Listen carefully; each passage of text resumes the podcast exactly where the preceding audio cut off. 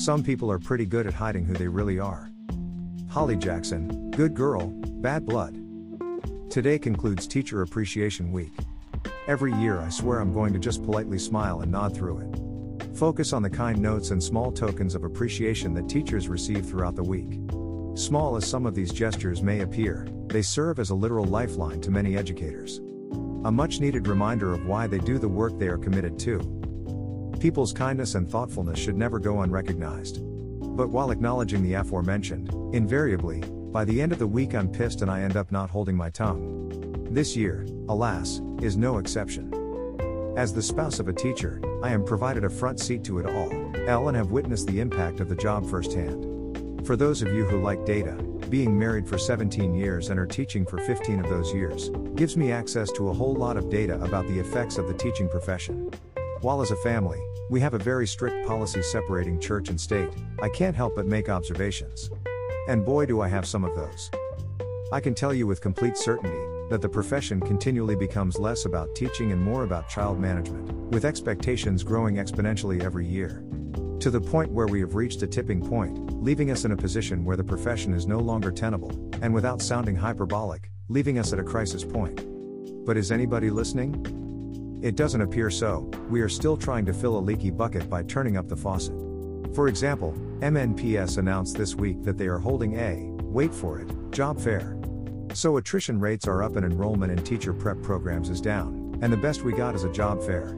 The only purpose a job fair serves at this juncture is to provide an opportunity to say, hey, we are trying. It's past time to get more creative. My biggest failing over the last few years has been my inability to adequately convey the severity of conditions faced daily by teachers, in a manner that can be easily grasped by those not directly involved in public education. It's very much become an if you know, you know situation, at a time when we need those that don't know to know. The pressure has reached a point where it's simply unsustainable and it's having real world consequences on real people, and that should not be permissible. Some have utilized controversy over don't say gay laws and those that address critical race theory as primary culprits for increased teacher stress, using these circumstances as an opportunity to take shots at political opponents. While I don't dismiss the impact of these two, let's not forget that teachers are also accused of not knowing how to properly teach reading. For every accusation of teachers indoctrinating students, there is an equal accusation of them being subject to implied bias. There is really no winning here. Let's not forget that ever increasingly permissive discipline policies have put teachers at greater and greater physical risk. District and state officials continue to fail to acknowledge mistakes made during the pandemic while demanding teachers make up in a year for opportunities lost in the past too. All before the effects of the pandemic have been completely diagnosed. Let's not forget that teachers are being forced to do more activities like checking in with student families in an effort to ensure their social and emotional health while being told they need additional training in SEL and equity. MNPS has an upcoming multiple day training on equity scheduled for next month. I'm sure that'll work out well.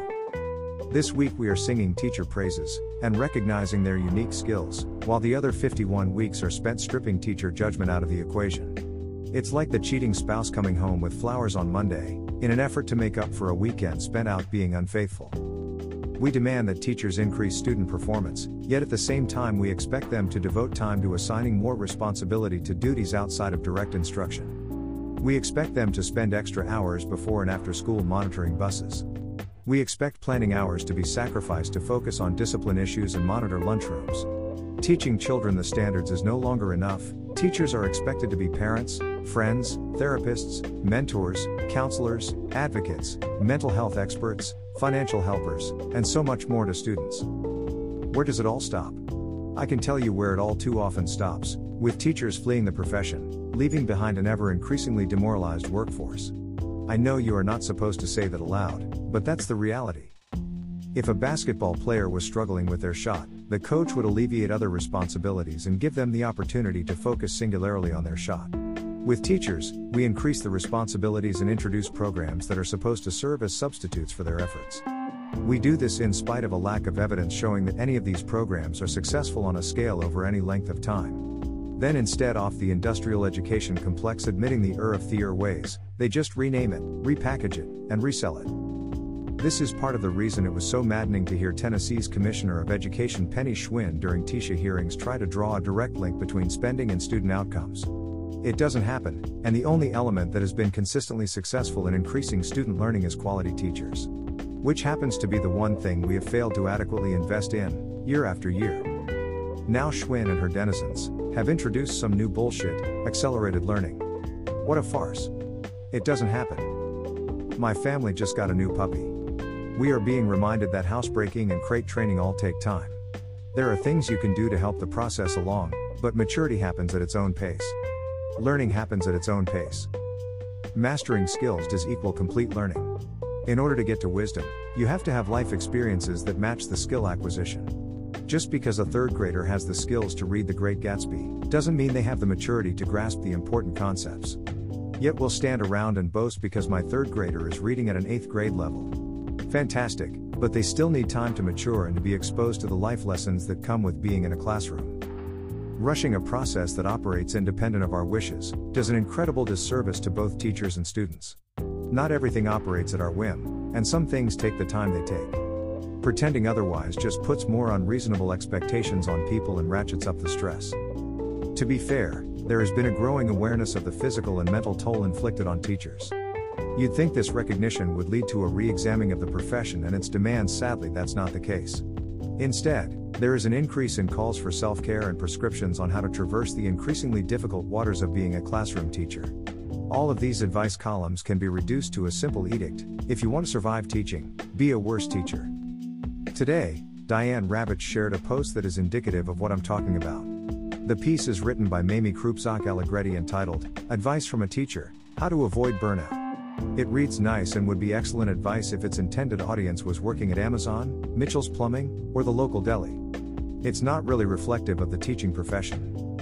Greater than if you want to be a teacher, it doesn't seem that the craziness of the institution is going to change anytime soon. So, if you really want to teach, you have to find ways to protect yourself, conserve and pace your energy, and lead a balanced life. Greater than. Greater than there are three rules to live by. Greater than Greater than 1. Let go. Greater than. Greater than 2. Learn to say no, and. Greater than. Greater than 3. Prioritize what you value. Go ahead, take her advice, routinely ignore late night emails from building administrators, and see how that plays out. Say no to bus duty. Go ahead and leave at your allotted time instead of staying until the last bus leaves. Focus on what you value instead of what is demanded, and tell me how that works out on your next observation. She's not wrong when she writes. Greater than what I am really getting at here is learning to create boundaries for yourself. Let go of things and situations over which you have no control and are not in your job description. Sure, there are days when you may be able to do more, but monitor yourself and your energy. Learn the boundaries of your energy and then decide what you are willing to give. Unfortunately, teaching is a profession that doesn't allow a whole lot of setting boundaries, maybe 20 years ago, but certainly not today when children need so much more than did even as little as two years ago. What's also not acknowledged here, and goes unacknowledged on a regular basis, is that teaching is not an individual pursuit. It's a team sport. That's why I despise the Teacher of the Year awards. I promise you this there is not an individual that has won a TOY award without a great principal, a great RD specialist, or a great art teacher. Yet we still act like we are living in that little house on the prairie with the schoolmarm in the one room schoolhouse individually schooling the children of the village. It ain't reality. If a teacher draws the advised boundaries, who's picking up the slack? Because until the demands are changed, the requirements are still there. So every day when a teacher goes home at exactly the prescribed time, some other teacher is required to stay and wait until the last child leaves. Every time a teacher refuses to monitor recess, some other teacher has to do it. At the root of all these decisions is the well being of actual children.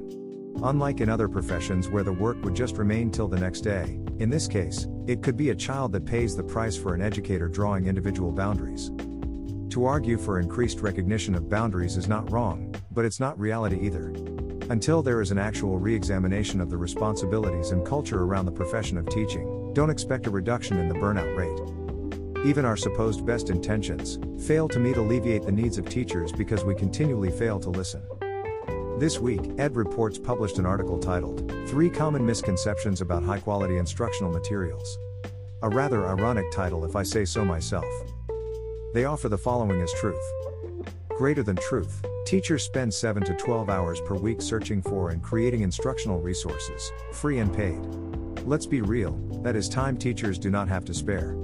But in a recent paper by the Center for Public Research and Leadership studying year one of the pandemic, it found that HI quality instructional materials enabled teachers daily to spend time on high impact activities like strengthening relationships with students and families, tailoring instruction, and participating in curriculum based, peer led, and embedded professional learning, rather than on low impact activities like creating curricula from scratch.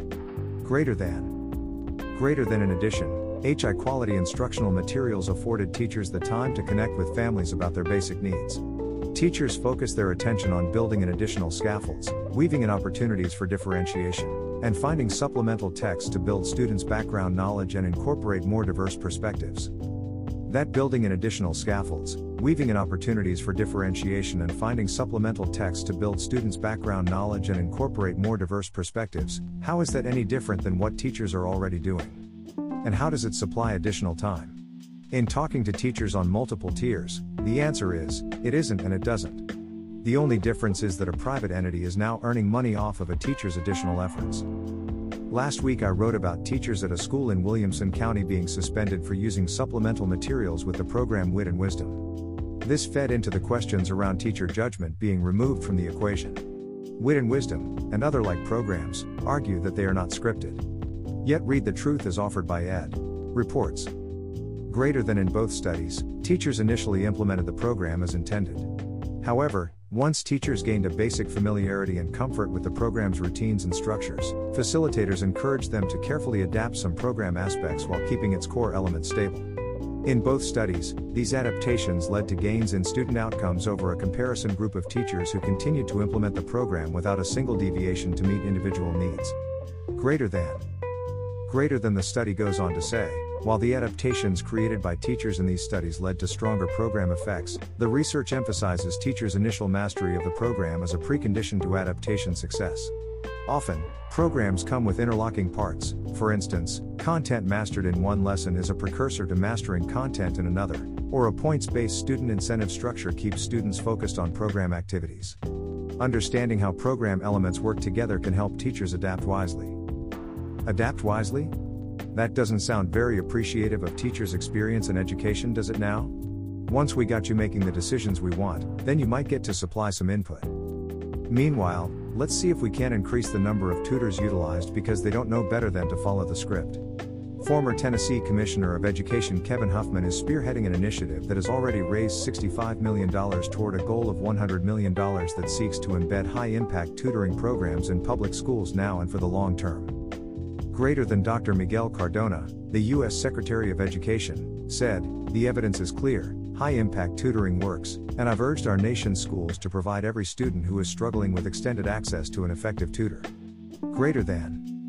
Greater than the effort announced today, Accelerate, is a rallying cry to schools, districts, states, and others, Cardona continued.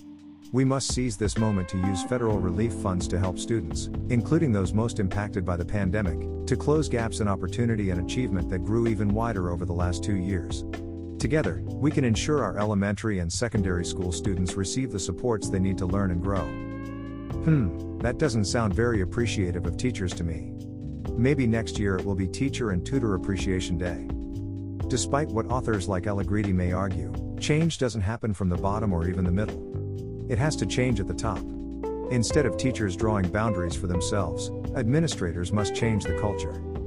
Instead of sending out an email complimenting a full parking lot of teachers sacrificing their weekend to work, how about one that celebrates the fun things teachers did with their families over the weekend? How about administrators setting boundaries on when they send emails? How about administrators taking a more active role in the duties outside of the classroom? How about district and state leaders setting expectations that require principals to engage in the aforementioned behaviors? Any one of those suggestions would go further in communicating appreciation than a $10 Starbucks gift card. Social media and the devotion to the pursuit of happiness, at the expense of all else, have turned us all into narcissists of varying degrees. As a result, the service professions, police, first responders, teachers, clergy, have fallen out of favor with young people. We've forgotten that we are fortunate to have people that are drawn to occupation by more than the salary or convenient work hours, but rather a deep need to serve. Instead of honoring that inherent need, We scoff at it and search for ways to take advantage. Instead of fei shuiing that desire to serve, we find ways to kill it or use it to facilitate our own selfish desires. Instead of building those people up, we continually tear at them with unreasonable expectations, to the detriment of us all. The long and the short of all of this is that if you want to show appreciation to teachers, flip flop the calendar. Demonstrate appreciation 51 weeks of the year, and show disrespect one week. Recognize the need to examine what should be on the plate of teachers and what is best left to others. Put our money where our mouth is and practice what we preach. Respect the commitment they have made to their profession both in regard to professional development and in regard to applying that to teacher judgment. One of the major tenets in business has long been that quality leaders hire quality people and allow them to apply the skills that led you to hire them in the beginning. Sounds easy, but to this point, it's been impossible. You know, if we did those things, not only would student outcomes grow, but we wouldn't need a Teacher Appreciation Week either. That's what I got today, see you on Monday.